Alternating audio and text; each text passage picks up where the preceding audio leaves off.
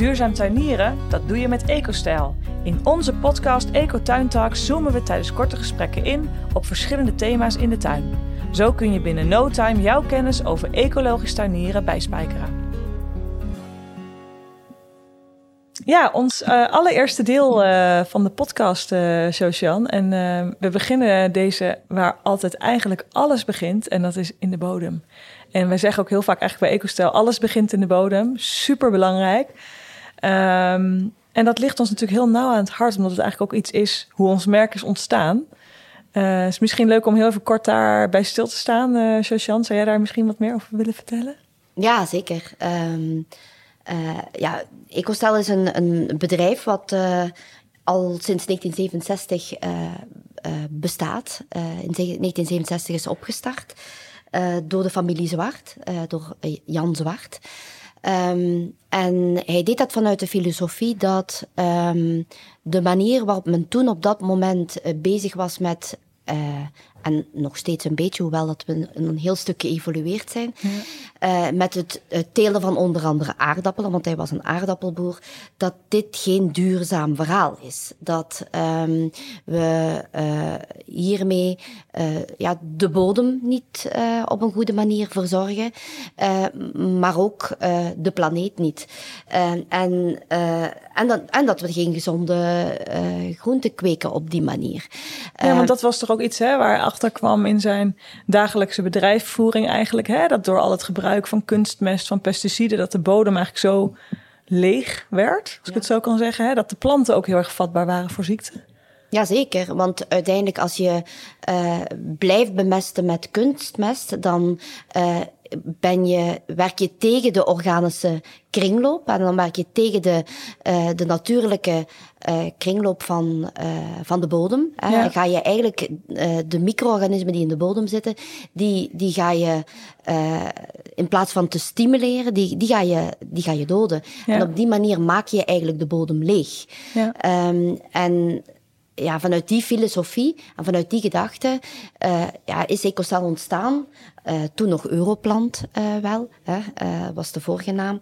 Um, vanuit de filosofie, het moet anders. En we gaan het anders doen. En dat was op dat moment heel baanbrekend. Dat was op dat moment echt tegen de gevestigde orde in. Ja. Dus echt werken met de bodem in plaats van dat je het alleen maar uitholt en de plant gaat voeden. Ga je ja met de bodem aan de slag, waardoor de plant weer sterk en weerbaar kan groeien. Ja, je gaat de bodem voeden om uiteindelijk de plant te voeden. Dat is eigenlijk uh, de gedachte erachter. Oké, okay, heel tof. En, en dat is dus dan denk ik eigenlijk ook waarom die bodem, gezonde bodem, eigenlijk zo belangrijk is, of niet? Ja, die gezonde bodem is zo belangrijk, omdat als je een gezonde bodem hebt, dan krijg je vanzelf gezonde planten. Um, dus als heel het bodemverhaal functioneert, ja. dan functioneert ook de planten uh, en, en de groei van de planten die daar, uh, daarop komen te staan. En in het bredere perspectief nog, als je gezonde, plant, gezonde bodem en gezonde planten hebt, dan heb je uiteindelijk ook een gezonde planeet.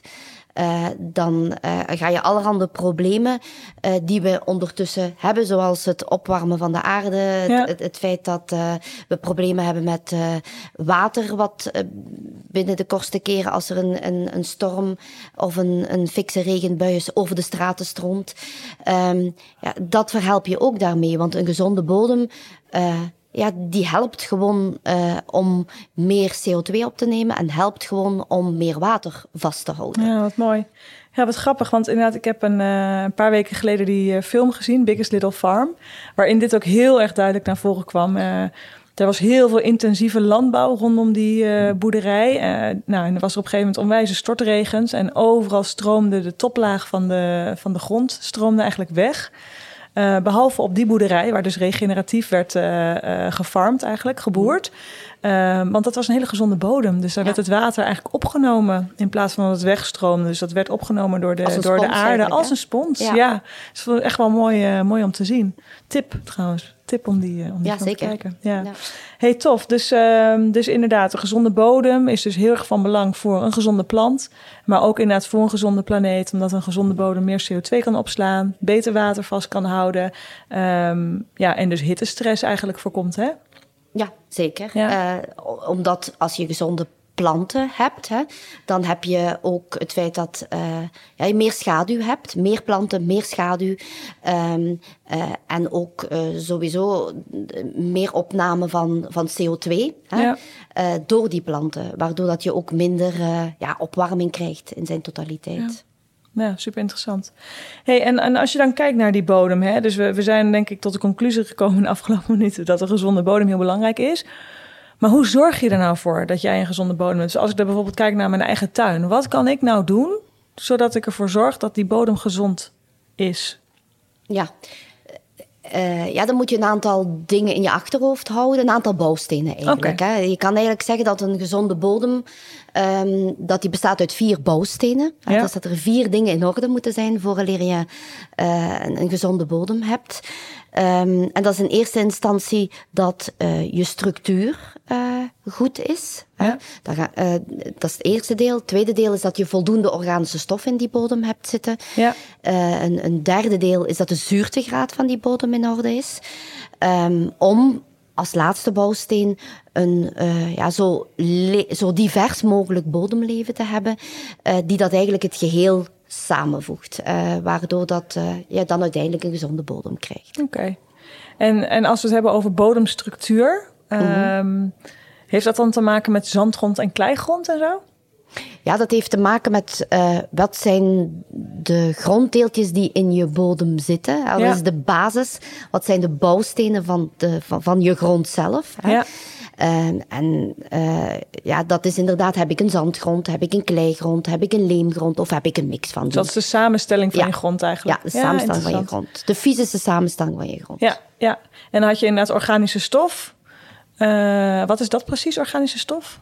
Ja, organische stof is eigenlijk de cement tussen die uh, gronddeeltjes. Is ja. eigenlijk um, organisch materiaal. Dus dat is alles wat uh, geleefd heeft, wat uh, afgebroken is tot een, een dood materiaal. Ja, dus verteerde blaadjes. Verteerde blaadjes, ja. ja. Uh, Torretjes die dood zijn. Ja, takjes die dat op uh, die verteerd zijn.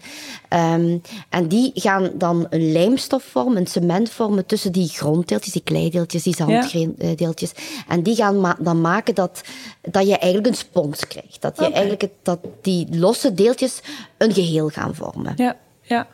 En dan hadden we inderdaad als derde dan de pH. Dus dat is de zuurgraad, hè, wat je ja. zei. Ja. Oké. Okay. Uh, en, en, waarom is dat belangrijk?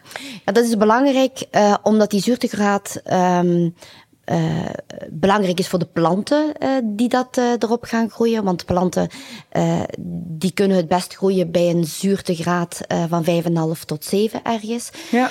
maar niet alleen dat, hè, maar ook het bodemleven, wat dan de vierde bouwsteen is, die voelt zich het best. die is het meest biodivers, die is het meest, meest divers in die uh, range van uh, zuurtegraad.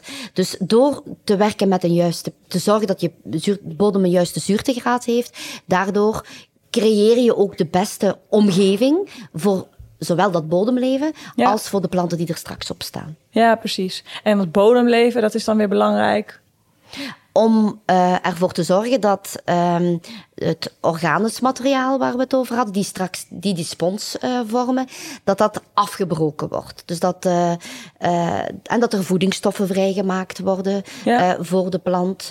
Um, dus dat eigenlijk er een, een ja, leven mogelijk is op die bodem. Ja, wat mooi.